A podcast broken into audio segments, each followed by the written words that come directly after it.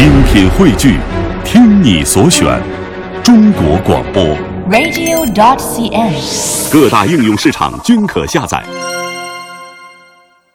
嗯那么接下来的中国采风呢，我们要为大家介绍的是九华山。嗯，说到九华山呢，它位于安徽和山西五台山、浙江普陀山、四川的峨眉山并称为中国佛教的四大名山。九华山呢是地狱未空、誓不成佛、众生度尽、方正菩提的大愿地藏王菩萨道场，也被誉为是国际性的佛教道场。接下来，我们就一块儿走进九华山。这是一座佛教名山，被称为莲花佛国。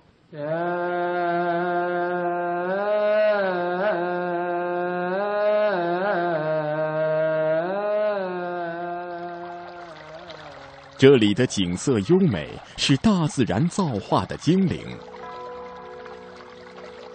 这里的自然景观和佛教文化相辅相成。九华老街让你流连忘返，嘛都会走上来，所以呢，我们的这一条街呢，就是以前保留下来的肉身宝殿呃让你叹为观止唯一的。这一个呢是后来演变的，圆寂之后肉身显灵的一次。魅力中国，带你走进九华山，感受它的魅力。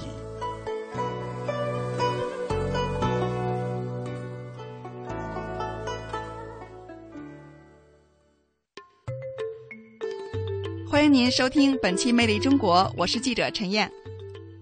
久闻九华山有着中国四大佛教名山之一的盛名，又以香火甲天下和东南第一山的双重桂冠而名扬天下。可是，一直没有机会身临其境。恰逢此次参加在安徽合肥的城市外宣会，于是会议结束之后，得以暂时告别城市的喧嚣，走进了久违的九华山。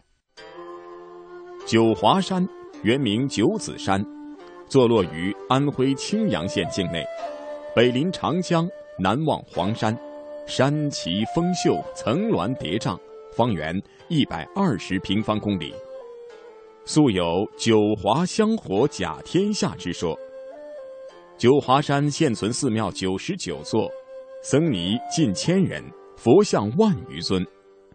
长期以来，各大寺庙佛事频繁，晨钟暮鼓，梵音袅袅，朝山礼佛的教徒信众络绎不绝。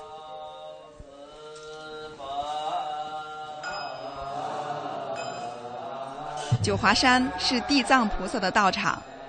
相传在唐代的开元年间，新罗国，也就是现在的朝鲜高僧金乔觉渡海来到九华山潜修多年。他圆寂之后，九华山被辟为佛教地藏菩萨道场。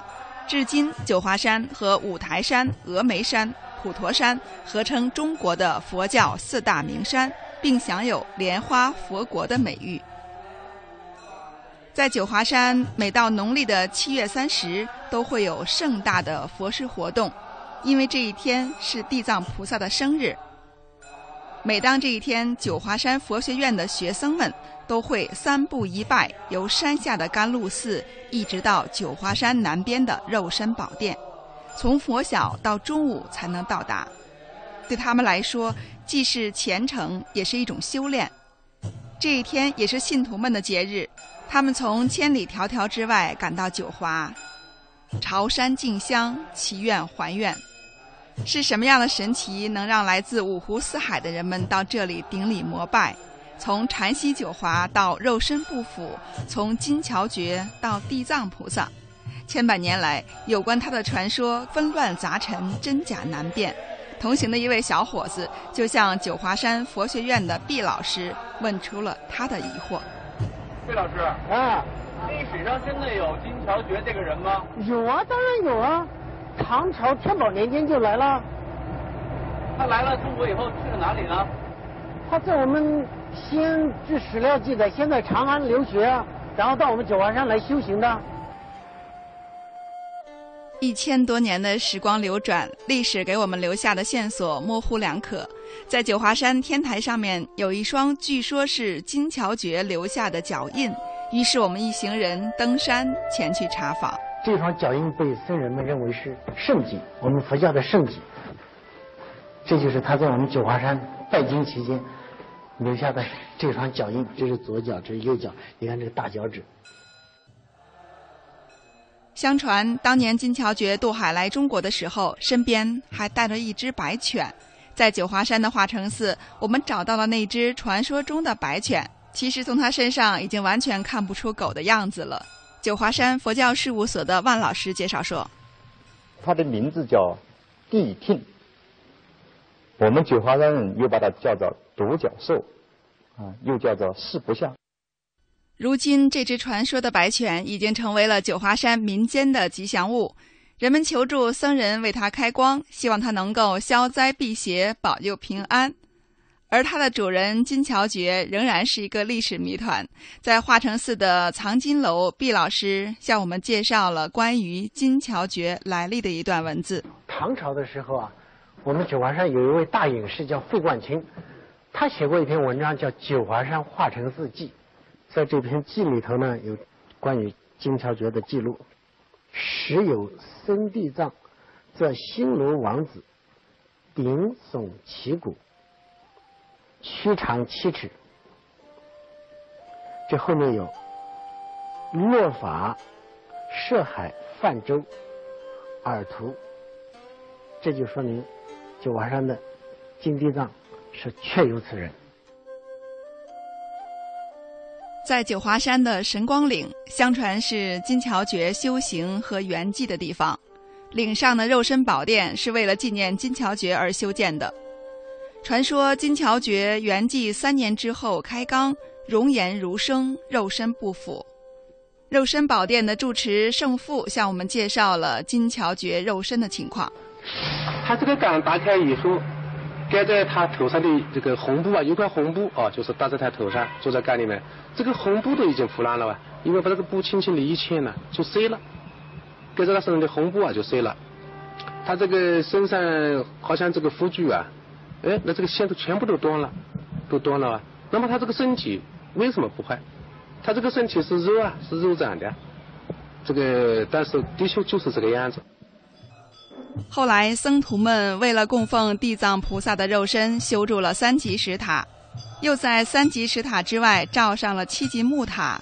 所以在九华山有这样的说法：不到肉身殿和菩萨不见面，到了肉身殿和菩萨还是不见面。这里说的菩萨指的就是地藏菩萨。在九华山有据可查的肉身菩萨就达十四座，在稍后的节目当中将向朋友们介绍。刚才我们一起了解的是地藏菩萨和九华山的关系。其实，关于九华山名字的来历，还和一位名人有关系，那就是唐朝的诗圣李白。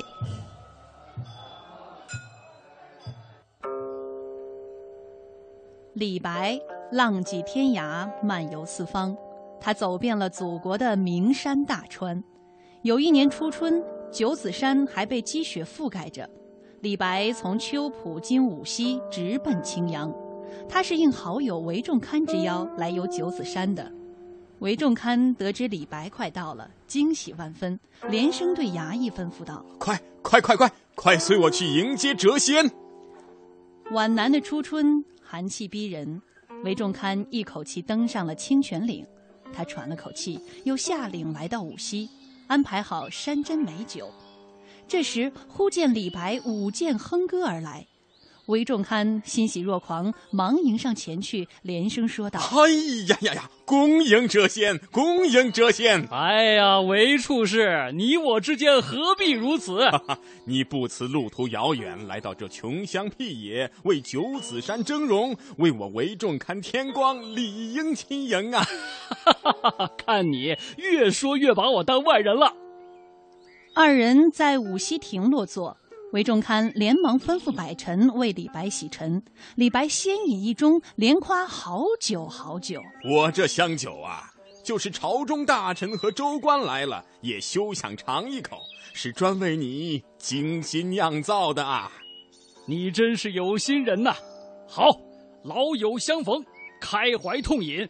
来，我敬韦处士一杯。来来，韦处士。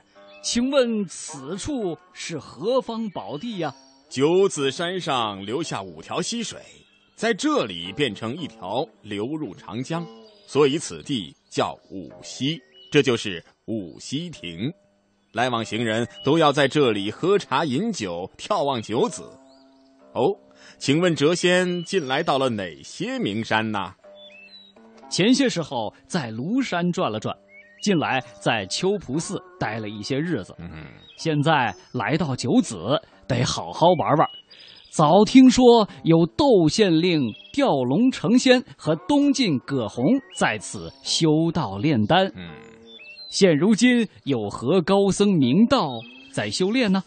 有位新罗国王晋宗金乔觉来这里修行，他住山洞，食黄经，信奉地藏王菩萨，辟地藏王道场。哦，能上山会见这位高僧吗？这高僧是师佛，他曾要我要请谪仙到山上一聚呢。嗯，看来这高僧心诚。嗯，我们就上山见他。嘿，谪仙请慢。现在山上大雪封路，清明以后一准准陪同谪仙拜见高僧啊。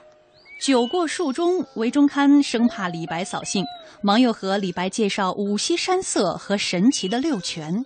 谪仙，五溪的山一天四变，五光十色。哎，请仔细观看。哎呦，对面是什么山？对面是九子的双峰。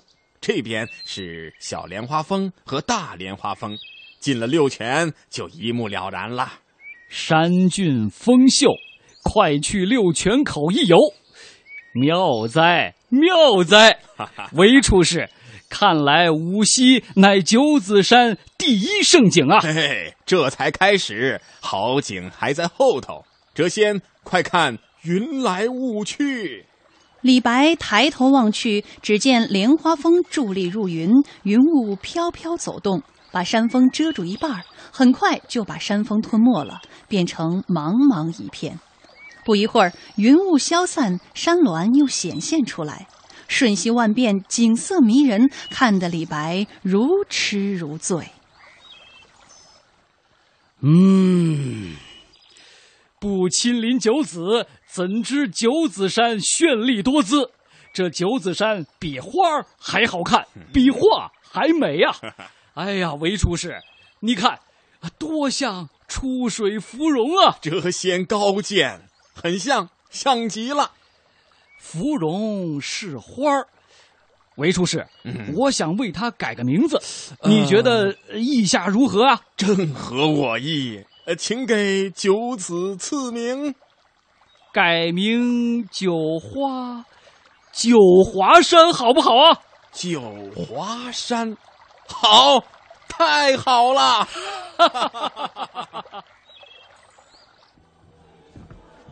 关于李白和九华山名字的来历，只是一种传说，是不是真实情况所在，我们也无从考证。但是也正是因为有了这样的一种传说，在九华山老街上就有一座太白茶楼。整个茶楼里大概有十几张桌子，但是非常有特点，都是这种徽派木雕的那种造型。这茶楼感觉怎么样？嗯，很好。和你们当地的茶楼有着什么区别吗？区别是好像。更文化味，文化味更浓一些。因为时间的关系，我没有办法在太白茶楼坐一坐、喝杯茶，很是遗憾。如果朋友们有机会到九华山的话，一定要到太白茶楼坐一坐、喝一杯茶，来品味一下太白茶楼浓重的文化气息。为了弥补遗憾，我也是向导游小红咨询了一下来这里喝茶的情况。收费贵吗？这个在山上旅游区的地方都是明码标价，而且就是整个物价局去定的，收费，呃，相当肯定要比别的山脚下的茶楼要贵一点。嗯，大概多少价位？有六十八的，有一百多的。还有黄梅戏演出是吧？对对对，而且就是呃，黄梅戏演出也是另外收费的。这座太白茶楼就坐落在九华山的九华街。这条街整个面积大概是四平方公里，可以说是九华山的核心景区了，也是香客游人的集散地。这条街上老街店铺、寺庙林立，僧俗共处，农禅并重，可以说是九华山人文景观的荟萃之地。导游小红这样介绍说：“啊，我们的左手边啊，看上去都是都是私人家的房子啊，你们看一下，这所以当地的居民还是比较富有的，他们就准备下迁，舍不得下迁下去。他们基本上是靠旅游收入了。嗯，这个嗯各个收入都会有，旅游收入肯定是占了大多数。